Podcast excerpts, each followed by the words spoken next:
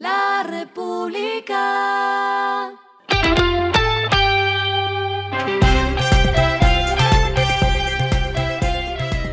Al final de la jornada, esto es lo que debes saber sobre el comportamiento de los negocios, las finanzas y la economía. Las movidas de hoy fueron. Celsia inició operación de primera subestación digital de energía en Valle del Cauca. Con esto amplían 25 megavatios la disponibilidad o capacidad de energía para atender la mayor demanda de Viges, Restrepo y el corregimiento de Rosso en Palmira. Acción Fiduciaria, la encargada de garantizar la inversión del B de Bacatá, explicó que la razón por la cual se decidió poner en venta el complejo es que los inversionistas decidieron no seguir aportando a la cartera para construir el complejo de 67 pisos. La torre sur del B de Bacatá está valorada en 60 millones de dólares. Netflix comenzará a cobrar más a algunos clientes por compartir sus cuentas con personas que no viven en el mismo hogar.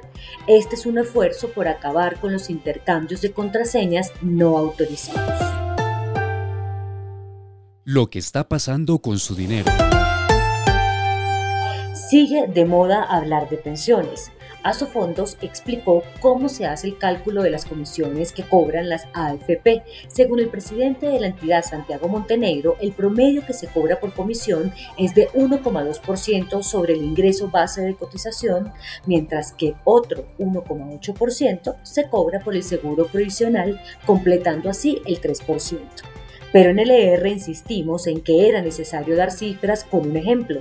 Buscamos entonces al vicepresidente técnico de Asofondos, Daniel Wills, quien nos explicó que si una persona tiene un salario de un millón de pesos, el total de su cotización es de 16% de ese valor, es decir, 160 mil pesos. La comisión de 1,2% que se cobra se calcula sobre el ingreso y son unos 12 mil pesos en este caso, mientras que el costo del seguro sería de 18 mil pesos, es decir, 1.8% del ingreso. La discusión en todo esto está en por qué la comisión se cobra sobre el monto del ingreso y no sobre el monto administrado por las AFP. Los indicadores que debe tener en cuenta. El dólar cerró en 3.826,89 pesos, bajó 9,67 pesos. El euro cerró en 4.207,28 pesos, bajó 9,48 pesos. El petróleo se cotizó en 94,74 dólares el barril. La carga de café se vende a 1.965.000 pesos y en la bolsa se cotiza a 2,74 dólares. Lo clave en el día.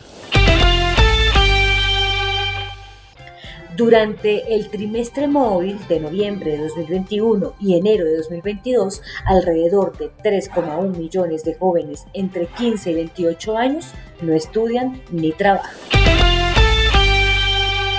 A esta hora en el mundo.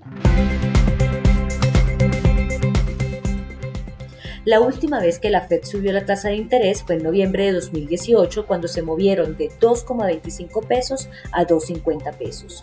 Hoy el organismo cambia de dirección y elevó las tasas de 0,25% en el que estaban a 0,50%. Se trata de un ajuste de 25 puntos básicos, pero analistas ven una escalada más agresiva ya que se confirmó que habrá una nueva intervención por lo menos seis veces este año.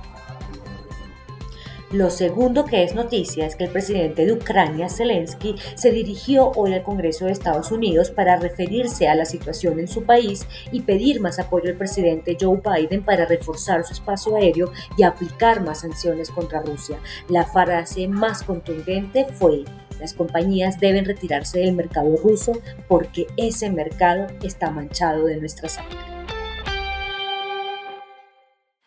República.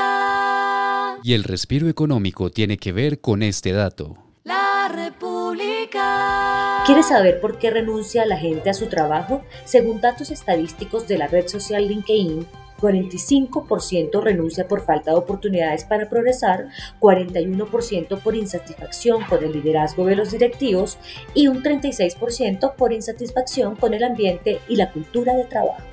La República. Finalizamos con el editorial de mañana. Estados Unidos le pone fin al dinero barato. La Reserva Federal subió los tipos de interés 25 puntos básicos la primera vez desde 2018, decisión que se sentirá en el precio del dólar. Esto fue Regresando a casa con Vanessa Pérez.